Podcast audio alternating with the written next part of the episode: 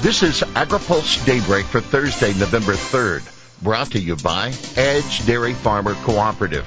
Good morning, I'm Jeff Daly. Here's today's headlines. Fertilizer supplies get UN focus. Food makers eye FDA reforms. And where farms are rotational grazing. UN emphasizes importance of Russian fertilizer. Russia has once again cleared the way for grain to move out of the Black Sea. Now, United Nations officials are working to ensure that Russian fertilizer can be exported as well. Russian government officials, including President Vladimir Putin, complained bitterly about the country's difficulty in exporting fertilizer to Europe and other markets leading up to Russia's four-day suspension of its participation in the Black Sea Grain Initiative. UN spokesman Stefan Dujarric said yesterday that Russia demanded no conditions for its renewed involvement in the initiative.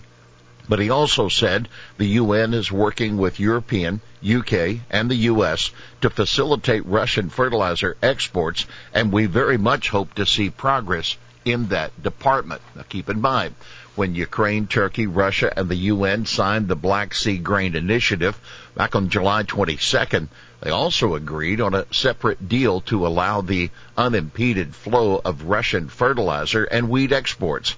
It's hugely important that Russian fertilizer gets to the world so that we don't find ourselves looking down the barrel of hunger after the next harvest. UN Undersecretary General for Humanitarian Affairs Martin Griffiths said on Monday. Food makers set priorities for FDA. The Consumer Brands Association, which represents many major food manufacturers, has rolled out nine priority policies for modernizing the Food and Drug Administration. At the top of the list for the group is a commitment from FDA to carry out timely reviews of new regulations. Sarah Gallo, Consumer Brands Association Vice President of, of, Product Policy, says that's important with the administration's new focus on front of package labeling and FDA's proposed healthy food rule. Other CBA priorities include modernizing inspection re- inspections, recalls, labeling, and IT infrastructure, creating new FDA industry collaborative models for guidance development, and improving approaches for chemicals management. The bottom line, while citing lessons from the COVID-19 pandemic and the ongoing Reagan-Udall Foundation review of FDA, Gallo says the time is right to start talking about changes that FDA will ultimately address consumer needs. CBA says, quote, a decade ago, the expectation would have been modernizing FDA to move at the speed of business. Today, it is essential that FDA move at the speed of the consumer, meeting their rapidly changing preferences and demands. We'll have more AgriPulse Daybreak after this.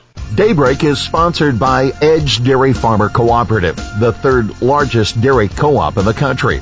Edge is a powerful advocate of Washington for farmers throughout the upper Midwest. Among Edge's top priorities is milk pricing reform. Over its long history, the federal order system has aimed to serve farmers by ensuring the orderly marketing of fluid milk. But changing production and consumption patterns are rendering the system ineffective. Edge envisions changes that create flexibility, promote fairness, and strengthen the relationship between farmers and processors. Welcome back to AgriPulse Daybreak. USDA. Four in ten cow-calf operations practice rotational grazing. About 40% of U.S. cow-calf operations now use rotational grazing. It's a practice that can improve soil and plant health, according to a new study from USDA's Economic Research Service. The study, which uses data from a 2018 survey of U.S. cow-calf producers, says most of the operations that practice rotational grazing are located in the northern plains, western corn belt, and Appalachian regions. Take note. The study also says only 40% of the operations that use rotational grazing use it intensely. Operations that keep most of their calves through the initial feed stage to sell later to feedlots, also known as retained stockers, are the most likely to adopt intense rotational grazing. By the way, Farms that use rotational grazing are more likely to participate in the environmental quality incentives and conservation stewardship programs that continuous grazing operations. Biofuel groups file in SRE challenge.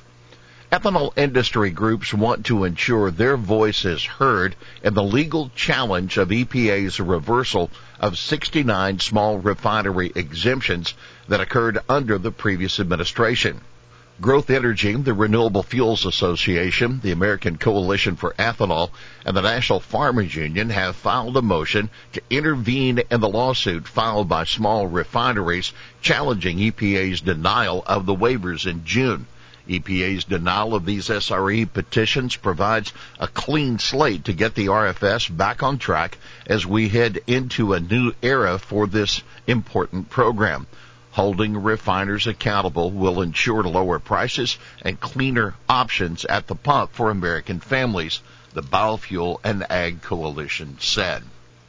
FMC sees higher prices and lower costs in 2023 agrochemical company FMC is forecasting a solid year for business in 2023 that based on the strong commodity markets and the firm's ability to sustain its price increases.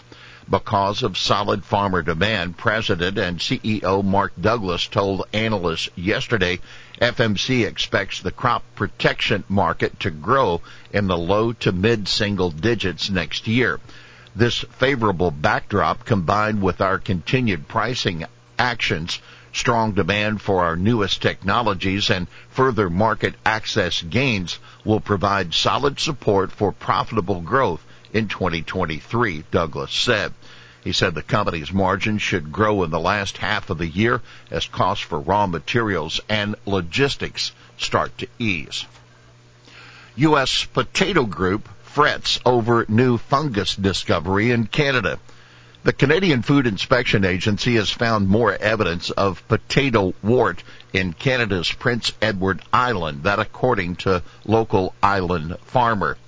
Kam Quarles, president of the U.S. based National Potato Council, is sounding the alarm over the potential for the fungus to spread to U.S. fields.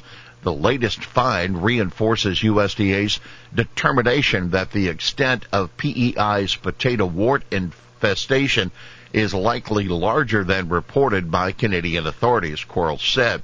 The impact of disease spread into the U.S. would be absolutely catastrophic for American potato growers and the entire North American potato value chain that relies on foreign markets. Well, here's today's She Said It consumer demand for innovative products is not going to go away. That's Sarah Gallo, Consumer Brands Association Vice President of Product Policy, on the need to overhaul FDA's oversight of the food industry. Well, that's Daybreak for this Thursday, November 3rd. Brought to you by Edge Dairy Farmer Cooperative. For the latest news out of Washington, D.C., visit agripulse.com. For AgriPulse Daybreak, I'm Jeff Daly.